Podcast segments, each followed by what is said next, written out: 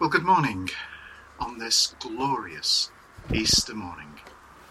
I'm not talking about the weather, I'm simply talking about the fact that Easter is itself glorious. But let me ask what must seem a rather odd question in church on an Easter morning. Because we live in an age which is reluctant to nail anything down as given, may I just ask how on earth Christianity came into being? Well, there's little doubt that the Christ of Christianity is a significantly influential historical character and also a real enigma. He was born somewhere around 4 BC, but then dropped out of sight until, approaching 30 years old, he appeared as a captivating itinerant teacher around what were frankly obscure local villages in Galilee, a backwater of the mighty Roman Empire. He also performed numerous miraculous deeds. Not surprisingly, this combination attracted many people in the area, despite him not going out of his way to make a name for himself. Early on, however, he began to arouse the suspicion and the hostility of various powerful political and religious groups. The political powers didn't like him because they thought his actions might drive the common people to rebel against the, their Roman overlords. Mind you, there's really no evidence that he ever encouraged this. The religious power brokers were furious about his challenge to their authority, and by association, the national identity, possibly even more significantly as far as they were concerned, their wealth. Eventually, at the climax of his career, he symbolically cleansed the temple in Jerusalem and this incited his various opponents to take concerted action against him. In highly irregular circumstances, he was brought to trial and subsequently crucified by the Romans. Now, no honest thinker, even in our skeptical times, seriously doubts any of that. But what happened next is a conundrum and all manner of both plausible and implausible explanations have been offered.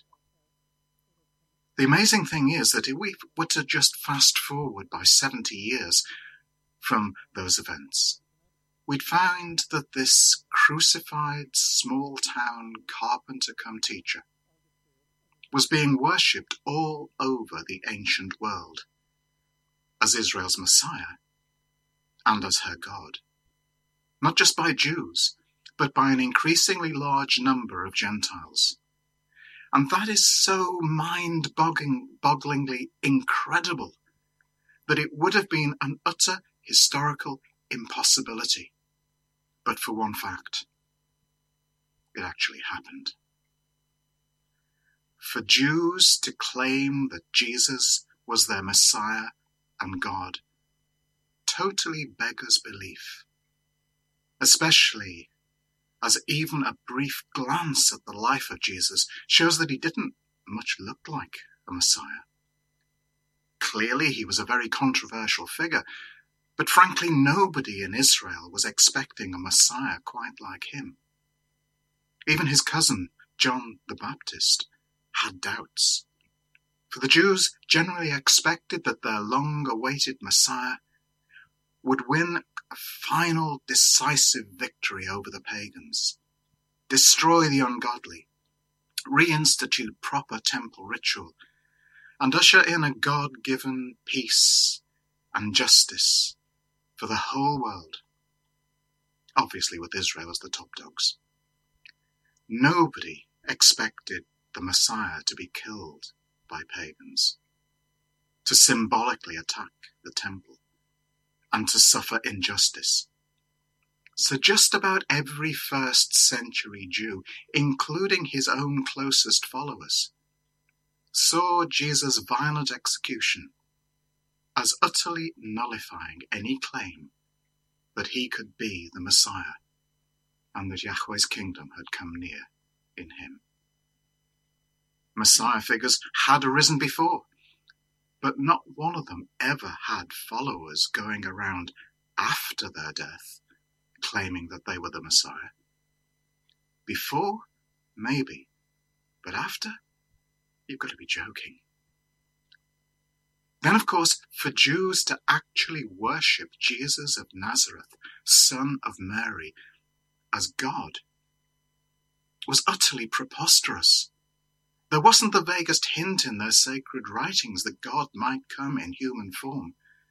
So, what in the world could have happened to force them to this utterly inconceivable position of identifying a human being with God? But it wasn't just the Jews. Gentiles were doing it too. They were following him. And this against a most unlikely background. In the first century, there was widespread suspicion of the Jews and all things Jewish.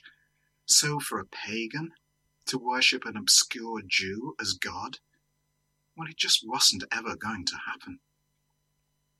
Indeed, crucifixion itself was so loathsome people in polite society wouldn't even talk about it. So, how could anyone follow a Jew who'd been crucified. Nevertheless, Jesus was the focus, the center of a rapidly expanding movement. Quite simply, something must have happened to cause all of this. Various attempts to provide a naturalistic explanation fail to adequately deal with the facts behind the facts.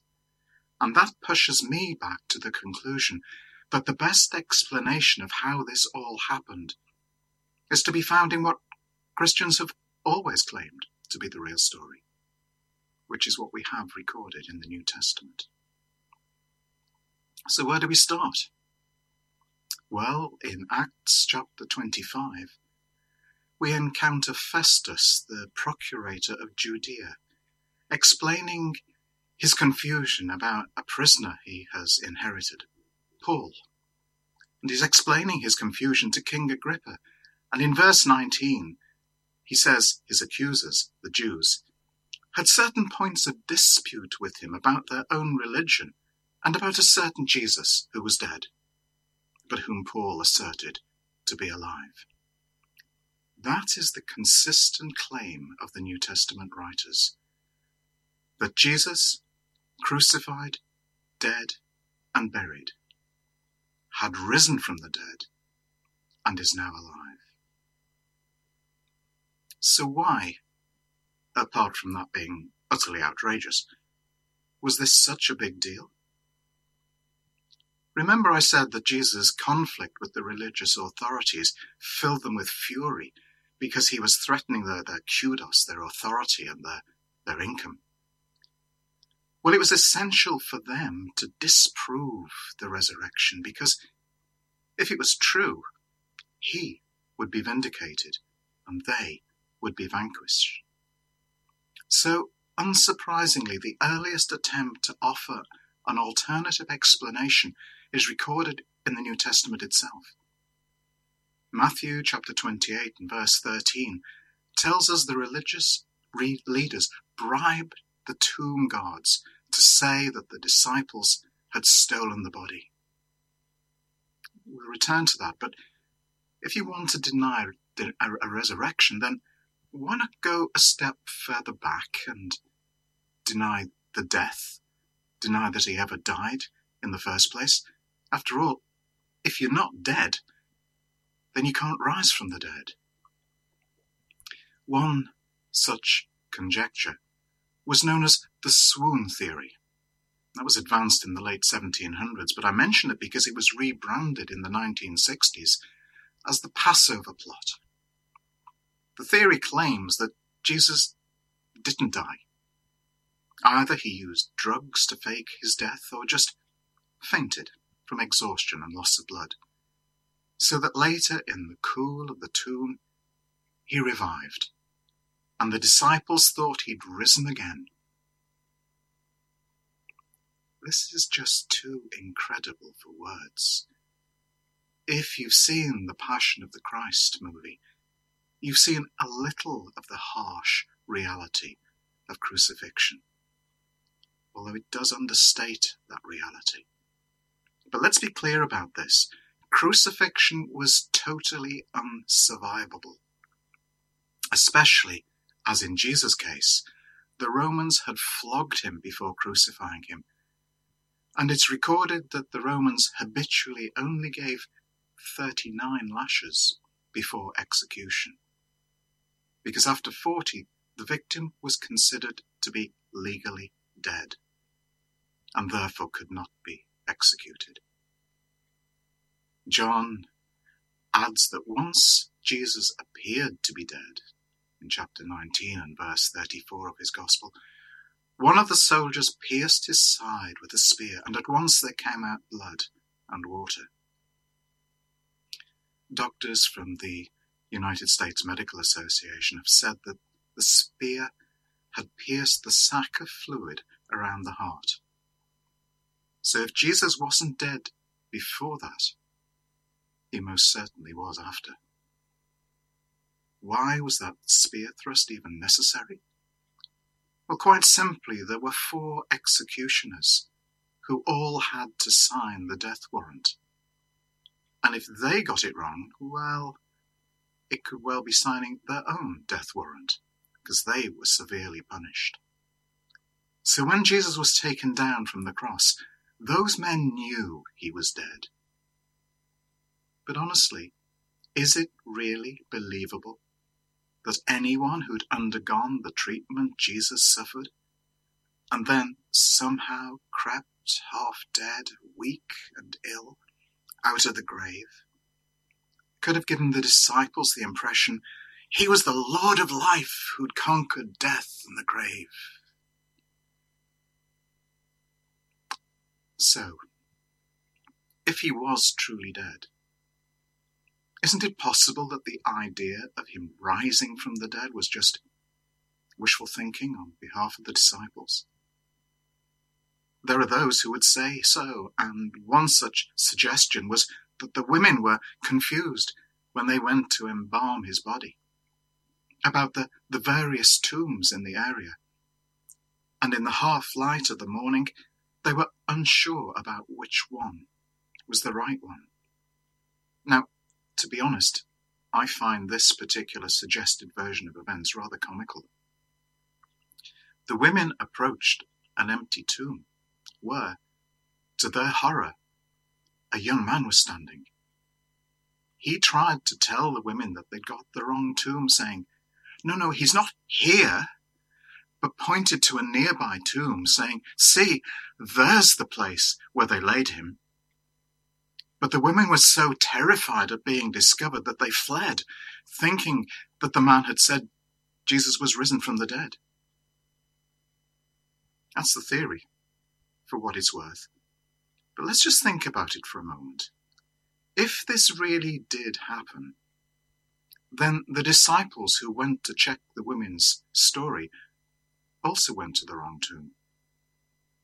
But even if we accept that, the, the Jewish leaders, when they asked for a Roman guard to stop the theft of Jesus' body, did not go to the wrong tomb. Nor did the Roman guards who made it secure. If the bewildered disciples erroneously thought that Jesus was risen, the Jewish authorities would have immediately produced the body from the right tomb and definitively disproved the resurrection. We can say more.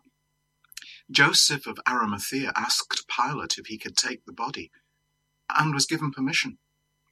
He was joined in this by Nicodemus. They were Jewish rulers, part of the Sanhedrin, public figures known to Pilate. Their prominence guarantees that if the account of the resurrection was false, it could have been refuted instantly because these were marked men.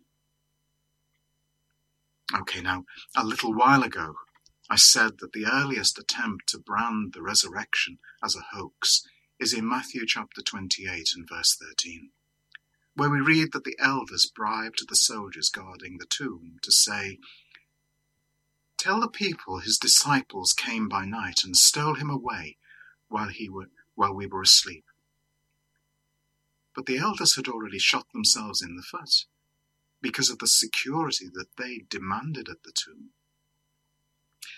Mark chapter 16 tells us a large stone was rolled against the entrance of the tomb, so large, in fact, that the very words used in the Greek indicate that this stone was so big that it shocked all who saw it. Normally, a slab of stone was rolled down a sloping groove in the ground outside the tomb, finally resting across the entrance. It would be about five foot in diameter three inches thick, and it weighed a couple of tons. That was a normal one, but Mark hints that this one was bigger, and that's why the women were worried about who'd help them. The Jewish leaders told Pilate, he said that in three days his grave would be empty. We think it's necessary to make it secure, or his latest deception will be worse than the first.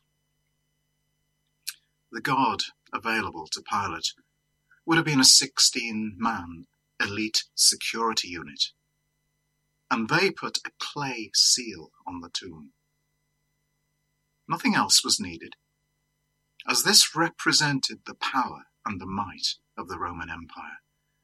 To break this seal was so serious that it instantly set off a manhunt for the culprit, who, when found, would be crucified upside down so that all could see how seriously Rome viewed such contempt.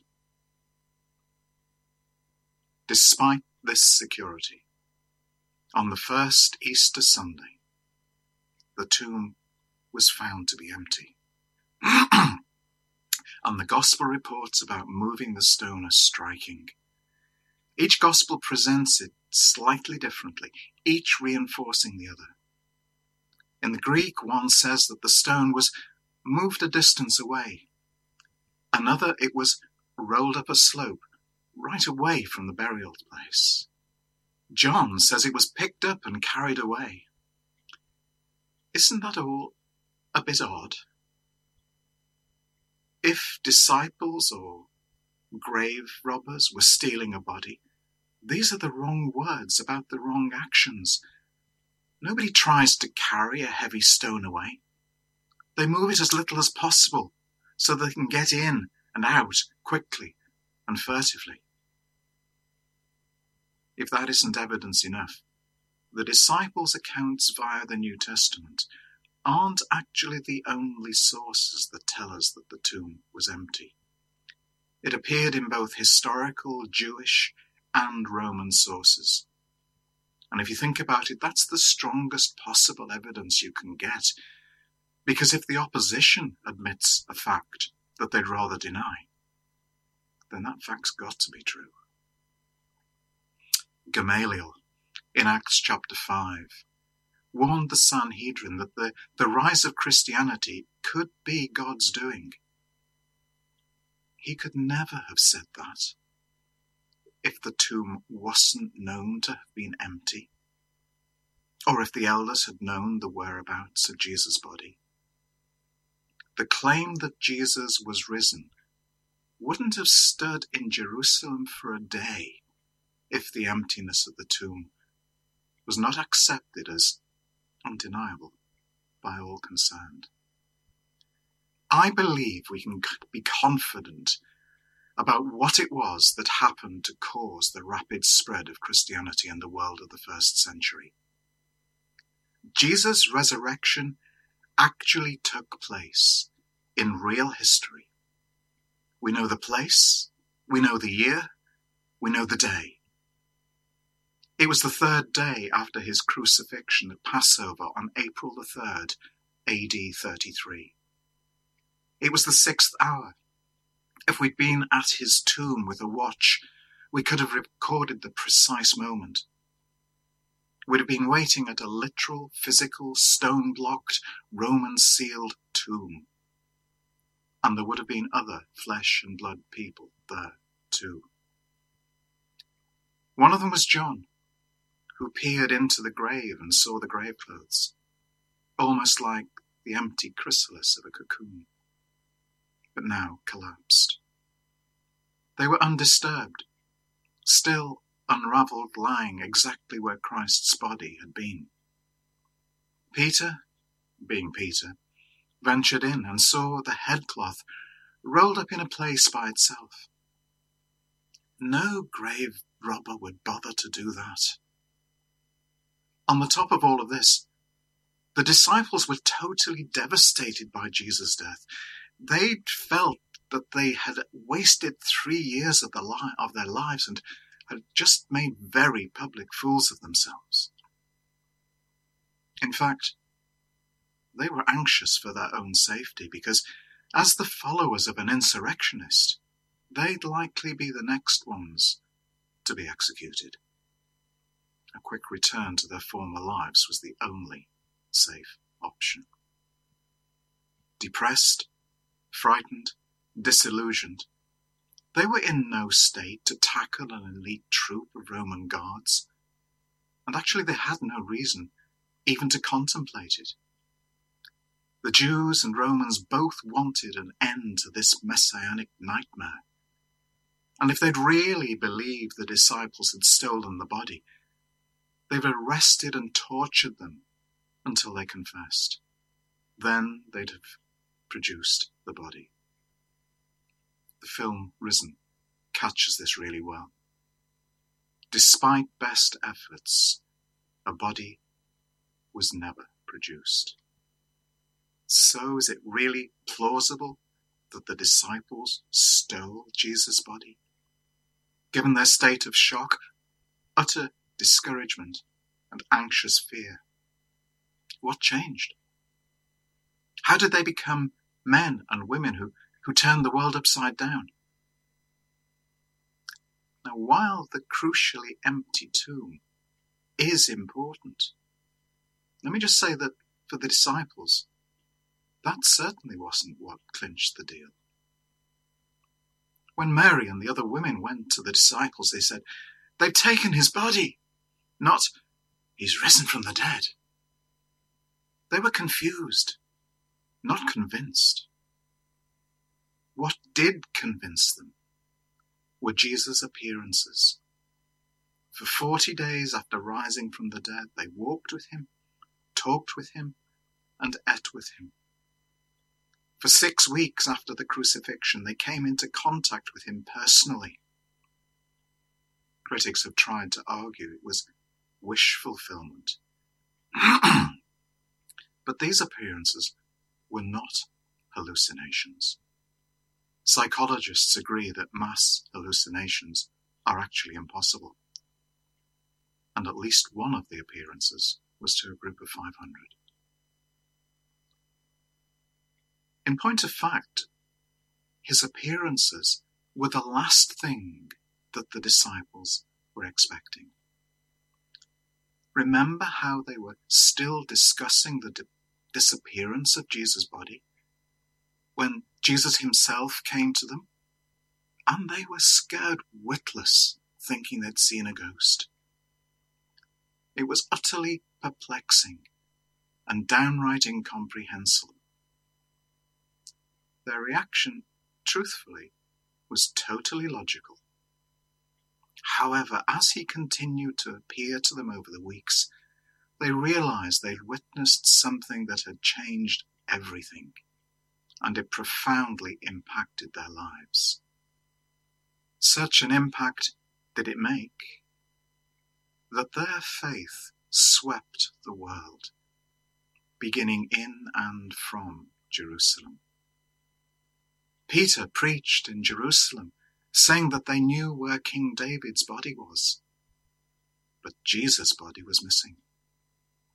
Had this not been true, Anyone in the audience could have refuted it. The Jews, the Romans, both would have dearly loved to parade his body through the, the city to show everyone that the disciples' message was a lie. But they didn't, because they couldn't. There was no body to find. I'll say it again. This message was preached not in a remote location where no one could verify the account, but in Jerusalem, where all of these events had happened, and very recently, where the story was easiest to disprove. It was from there that the church grew and Christianity spread. Indeed, it spread so quickly that historians agree that the risen Jesus cannot be a legend. Legends take centuries to grow before they gain acceptance. But Christianity spread immediately and rapidly. It was well established within six decades and it conquered the whole Roman Empire in less than 300 years. Previously cowardly disciples proclaimed that Jesus had risen from the dead. Indeed, forever after, Jesus' resurrection from the dead was central to their preaching. They were persecuted for it, and ultimately, all of them gave their lives for the conviction that Jesus had risen from the dead. If this was a hoax, if they'd stolen the body or made up the story, they'd have known that they were spreading a lie. So the question has to be faced would they have gone to their graves proclaiming that it actually happened? Would they have died for what they knew to be a lie? And if they were lying, is it even remotely plausible that not a single one of them, under the threat of death, wouldn't have admitted that they were frauds, just so that they could save themselves from martyrdom? What they saw changed them to the uttermost. They knew they'd seen Jesus rise from the dead, and they laid down their own lives as the ultimate proof of their own utter confidence in the truth of their message. John Stott has written The concept of resurrection lies at Christianity's heart. If you remove it, Christianity is destroyed. I agree. But it does beg a rather different question, a very basic question that we may never have asked ourselves. Why does the resurrection matter? Well, there are several reasons, but let me just mention two.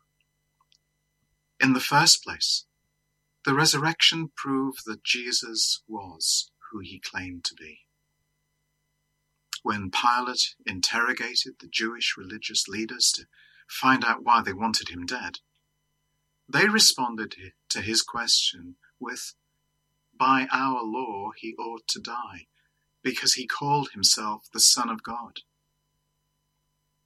As Paul puts it in Romans chapter 1, he was shown to be the Son of God when he was raised from the dead by the power of the Holy Spirit. The resurrection is God's proof that Jesus is, Jesus was who he claimed to be. And the affirmation of the faith that was spreading so rapidly around the ancient world that Jesus was God's anointed, the Messiah, and indeed God incarnate. The second thing I would mention is that the resurrection confirmed that Jesus had achieved what he'd said he would. You know, without the resurrection, we'd never have known if his death had been accepted by God as the perfect sacrifice to pay for the sin of the world.